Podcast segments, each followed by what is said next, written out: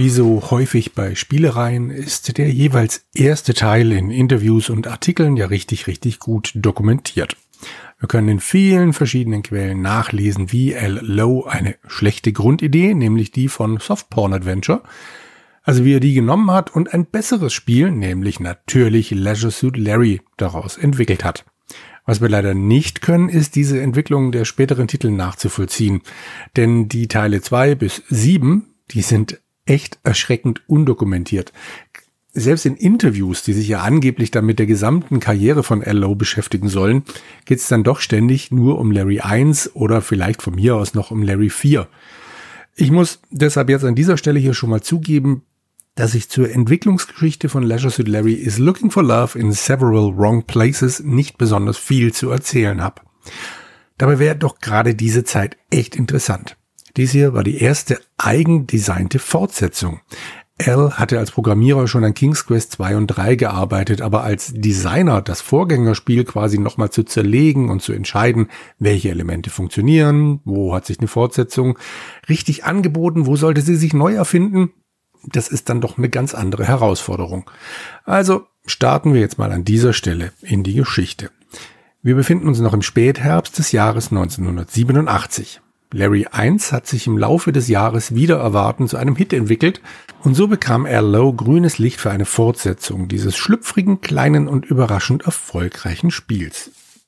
Kenner des ersten Spiels rund um Larry Leffer werden beim Einstieg in den Nachfolger direkt überrascht. Das speziell für Europäer unfaire Quiz zur Altersabfrage aus dem ersten Teil fehlt hier nämlich. Während wir früher noch gefragt wurden, was die beste Form der Geburtenkontrolle wäre, gab es in diesem Spiel stattdessen einen Kopierschutz rund um die Telefonnummern einiger Damen, die im Handbuch abgedruckt sind. Also Bild, Telefonnummer. Ja. Das mit der Altersverifikation ist allerdings kein Fehler oder gar die Einsicht, dass sowas schlicht nichts bringt. Ne, der Grund ist leider, leider oder gut, wie auch immer. Viel simpler auf jeden Fall. Im zweiten Teil geht's weit weniger schlüpfrig zu als noch in Land of the Lounge Lizards. Kein anderes Larry-Spiel geht so weit weg von dem, was in unserer Erinnerung die Quintessenz von ja praktisch jedem Larry-Adventure ist. Sex. Oder dem Versuch, endlich mal Sex zu haben. Und damit beantwortet sich dann auch die Frage aus dem ersten Spiel quasi von selbst. Besser als mit Abstinenz kann das Bevölkerungswachstum überhaupt nicht verhindert werden. Vermutlich haben sich viele der damaligen jungen Spieler, wenn auch unfreiwillig, daran gehalten. Aber zurück zum Thema Sex oder eben der Abwesenheit desselben in diesem Spiel. Klar hat Larry immer wieder Frauen im Sinn. Aber nach dem Einstieg, auf den ich gleich nochmal zu sprechen komme, sind die Damen eher Statisten als die Stars. Hier geht's nicht um sie, auch wenn Larry das vielleicht ganz gerne hätte. Ne, stattdessen bekommt der Spieler hier so eine Agentenverwechslungsgeschichte samt bondartigem Bösewicht. Wobei der Titel des Spiels dem frohgemuten Käufer genau genommen ja bereits Hinweise genug gibt, dass Larry Wiederholungstäter hier gar nicht auf ihre Kosten kommen können. Klar sucht Larry wieder nach Liebe, aber eben an den falschen Orten. Und falsche Orte gibt's hier viele denn die Welt wirkt weitaus größer als noch im ersten Teil. Das liegt vor allem an der Abwechslung. Sierra erreicht hier zwar nicht Indiana Jones Niveau, aber L.O. und sein Team geben sich echt alle Mühe, das Spiel mit ständig wechselnden Schauplätzen aufzupeppen. Von einer typisch amerikanischen Großstadt mit ein paar Geschäften und dem TV-Studio über ein Kreuzfahrtschiff und ein Flugzeug bis hin zu idyllischen Inselparadiesen samt Superschurkenversteck da wird alles aufgefahren und geboten. Und als Running Gag sind in der ganzen Welt Friseursalons eingestreut, die alle irgendwie gleich aussehen. Ob diese große, weite Welt der Agentengeschichte geschuldet ist oder ob L.O. einfach mal was anderes ausprobieren wollte als im ersten Teil, gute Frage. Wie gesagt, wir wissen es alles leider nicht. Interessant auf jeden Fall, im nächsten Spiel schrumpft der Schauplatz bis kurz vor Schluss auf eine einzige Insel zusammen. Larry 2, wir gehen jetzt wieder zurück zum Anfang, führte einen Kniff ein, der sich durch die restliche Serie bis einschließlich Teil 7 ziehen wird. Die Traumfrau des letzten Abenteuers, das war Eve, entpuppt sich als elendes Biest. Nix mit Eve im Paradies für den Rest des Lebens oder wenigstens die nächsten zwei Wochen. Was ist passiert? Na, dieser zweite Teil steigt kurz nach dem Ende des ersten Abenteuers ein. Larry Berauscht von der Nacht seines Lebens, zieht mit Sack und Pack bei seiner Eve ein und wartet in deren Wohnung auf seine Angebetete, beziehungsweise davor. Aber diese schmeißt ihn hochkant wieder raus und lässt ihn dann noch von ihrem Hund anpinkeln. Offensichtlich hat Mr. Leffer hier etwas grundlegend missverstanden. Diese Schmach könnte sich für Larry aber noch als Glücksfall erweisen. Durch ein paar typisch obskure Zufälle landet er als Kandidat bei der amerikanischen Variante des Herzblatts. Nur echt mit schmierigem Moderator und einer Kandidatin mit IQ nahe Pi, also abgerundet. Aber hier zeigt sich dann schon mal wunderbar, wie der neue Larry ab Teil 2 funktioniert. Es gibt immer noch genügend Witze unterhalb der Gürtellinie, die so flach sind, dass sie unter den Fußboden einer Kellerwohnung passen. Praktisch alles, was Larry anstellt, fällt ihm früher oder später gnadenlos auf die Füße. Meistens früher. Der schmierige Humor wird zugunsten einer etwas familienfreundlicheren Inszenierung auf Larrys Kosten zurückgefahren. Ein ebenfalls neues Element sind in einigen Momenten wie dieser Game Show am Anfang ein paar Texte, die wir Larry selber in den Mund legen dürfen. Natürlich kann das Programm nicht auf diesen Text reagieren und das ist jetzt dann nicht große Comedy, aber es ist ein echt schöner Einfall der Programmierer. Ebenfalls wurde der Schwierigkeitsgrad bei den Rätseln geändert. Das bedeutet nicht, dass diese plötzlich leicht geworden wären. Oh nein, im Gegenteil. Dieses Spiel hier, das ist der Inbegriff all dessen, was man Sierra-Spielen so gerne nachsagt. Es ist unfair, und zwar so richtig. Ständig stirbt die eigene Spielfigur, und es gibt dann auch so einige Stellen, an denen eine ganze Weile nicht klar wird, warum das eigentlich so ist. Außerdem gibt es diverse Gegenstände, die sich später schlicht nicht mehr beschaffen lassen. Wer sich im Flughafen vorher nicht die Lebensversicherung in Form eines Fallschirms aus dem Automaten zieht, hat später eben Pech gehabt. Oder die frustrierende Flucht in einem Rettungsboot. Die ist echt grauenhaft. Ihr seid ja auf diesem Boot. Ihr müsst abhauen und erst einmal gibt es dann nur ein kleines Zeitfenster, in dem diverse Aktionen überhaupt ausgelöst werden können, wenn ihr in diesem Boot sitzt. Das sagt einem das Spiel aber natürlich nicht. Und in der anschließenden langen Sequenz stirbt Larry tausende Tode, weil die eben auf einem Trial-and-Error-Prinzip basiert. Was ihr vorher nicht getan habt, könnt ihr in diesem Moment nicht mehr gerade bügeln. Kein Spieler kommt von Anfang an auf die Idee, sich einen Wischmob als Perücke aufzuziehen. Alles an diesem Spiel flüstert oder ruft, kauft ihr das blöde Handbook. Bei diesem Spiel greift eine Fortsetzungsregel, die ich zum ersten Mal bei dem Film Scream 2 gehört habe mehr Tode und die besser ausarbeiten. Seht euch mal ein entsprechendes Video im Netz an. Ways to Die in Leisure Suit Larry 2. Ja, Sierra werden diese Tode immer angekreidet, aber die sind nie lieblos eingebaut. Da floss echt ganz schön viel zusätzliche Arbeit rein. Und ein paar davon sind nett, ein paar, naja, ja. Also wie gesagt, ich finde es ziemlich unfair, aber egal.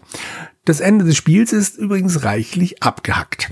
Statt selbst noch viele Rätsel lösen zu müssen, läuft das Spiel hier für Sierra Adventure Verhältnisse fast schon auf Autopilot. Laut LO war daran eine nahende Deadline schuld. Aber wer sich bis hierhin durchgebissen hatte, war vielleicht auch ganz froh, einfach eine Belohnungssequenz zu sehen. In der übrigens eine Pianistin namens Polyester Patty ihren ersten Auftritt hatte. Bis zum nächsten Spiel änderte sie ihre Haarfarbe und ihren Namen und wurde in den nächsten beiden veröffentlichten Larry-Spielen der zweite spielbare Charakter. Ello hat in diversen Interviews betont, dass die Schwierigkeiten nicht absichtlich eingebaut gewesen wären. Sein Team und er hätten schlicht noch im Lernprozess gesteckt und daher einige Dinge einfach übersehen. Verständlich, aber gerade heute, wo man natürlich einiges anderes gewohnt ist, echt ärgerlich wenn in einem Parser-basierten Spiel genau dieser Parser bei einem Rätsel kurz vor Schluss plötzlich Zicken macht und auf die Verwendung des Wortes the innerhalb eines Satzes besteht, damit Larry auf dem Vulkan nicht plötzlich ohne Molotow-Cocktail dasteht, dann ist das einfach nur armseliges Spieldesign und hat nichts, aber auch wirklich gar nichts mit Lernprozessen zu tun. Was Al ebenfalls aus diesem Spiel gelernt hat, die Spieler da draußen interessieren sich nicht für die wahre Liebe. Jedenfalls nicht in Computerspielen. Die Rückmeldungen gingen ganz klar in Richtung Wir wollen mehr Sex, wenigstens auf dem Bildschirm. Und Al fügte sich dieser Forderung ab. Teil 3. Weniger armselig als jetzt die Rätsel wirkt die Präsentation des Spiels im Vergleich zum doch recht, ja, sagen wir ehrlich, schmucklosen Erstling. Die von Larry 1 verwendete Engine namens AGI, Adventure Game Interpreter, pfiff mit seinen 160 mal 200 Bildpunkten so langsam den Abschiedsblues und wurde bei Larry 2 durch die neu entwickelte SCI Engine ersetzt. Das steht für Sierra Creative Interpreter. In ihrer ersten Version, die dann auch hier in dem Spiel Verwendung fand, konnte diese Entwicklungsumgebung 320 mal 200 Bildpunkte bei 16 Farben darstellen. Das wirkt sich sowohl auf die farbenfrohen Umgebungen als natürlich auch auf die Animationen und Sprites aus. Alles schien einfach gleich eine ganze Ecke hübscher. Auch die großformatigen Porträts der Damen sind ein schöner Hingucker. Kleiner Funfact am Rande. Das Sierra Flaggschiff King's Quest 4 wurde parallel als AGI und SCI Version entwickelt, um auch Besitzer von älteren Systemen zum Kauf zu animieren. Die technisch schwächere Version wurde aber wegen mangelhafter Nachfrage bald nicht mehr angeboten und deshalb ist sie natürlich heute selten zu finden und teuer. Nochmal eine kleine Randnotiz. In diesem Spiel ist es möglich, eine sogenannte Trite Phrase einzugeben. Trite heißt übrigens banal. Ich musste es nachschlagen und schließe hier einfach mal von mir auf andere. Jedenfalls konnten die Spieler die Standardphrase Have a nice day die die Charaktere gerne am Ende eines Gesprächs von sich geben, durch eine eigene Kreation ersetzen. Hab ich zwar nie gemacht, ist aber auf jeden Fall eine witzige Idee. Auf Moby habe ich die Info gefunden, dass Sierra einen Wettbewerb ins Leben gerufen habe, bei dem die lustigste Trite Phrase gesucht wurde. Gewonnen hat ein gewisser Josh Mandel mit Do you want fries with that? Kurz darauf wurde er bei Sierra angeheuert und hat an wirklich vielen, vielen, vielen Spielen mitgearbeitet. Diese Geschichte habe ich leider nur auf dieser einen Seite gefunden und in Interviews mit Josh beginnt seine Karriere damit, dass er als Schreiber für CompuServe tätig war und dort von Guruku Sinke Kalsa, dem ersten Sierra Producer, angesprochen wurde. Wer weiß. Pff, vielleicht stimmt ja auch beides. Sierra-Spiele hatten damals noch einen guten Ruf in der Spielepresse. Die ASM war bei Larry 2 noch voll des Lobes und zückte elf von zwölf möglichen Punkten bei der Atmosphäre und bei Preis-Leistung. Wie weit Matthias Sieg tatsächlich gekommen ist, verrät der Test allerdings nicht. Alle vier Bilder stammen aus den ersten paar Bildschirmen und zeigen vier von 500 möglichen Punkten an. Das hält ihn aber nicht davon ab, dem Spiel eine harmonische Mischung aus 007 Action und Emanuel Charme zu attestieren. Für meine Ohren klingt das eher meh, aber er meinte das wohl positiv. 87 von 500 Punkten zeigt ein Bild aus dem Powerplay-Test der 289, in dem Heinrich Lehnhardt 77 Punkte vergibt. Dass sein Co-Tester allerdings von logischen Rätseln, ich kann es nicht anders nennen, faselt, ist schon ein bisschen seltsam. Zum guten Schluss. Ist dies hier jetzt also ein schlechter Titel? Oh, wenn ich es rein nach dem Spieldesign beurteilen muss, dann definitiv ja. Was hab ich mich aufgeregt? Was hab ich gelitten? Was hab ich gerätselt? Warum einige Dinge einfach nicht klappen wollten? Auf der anderen Seite ist Larry 2 ein Abenteuer von ganz besonderer Güte.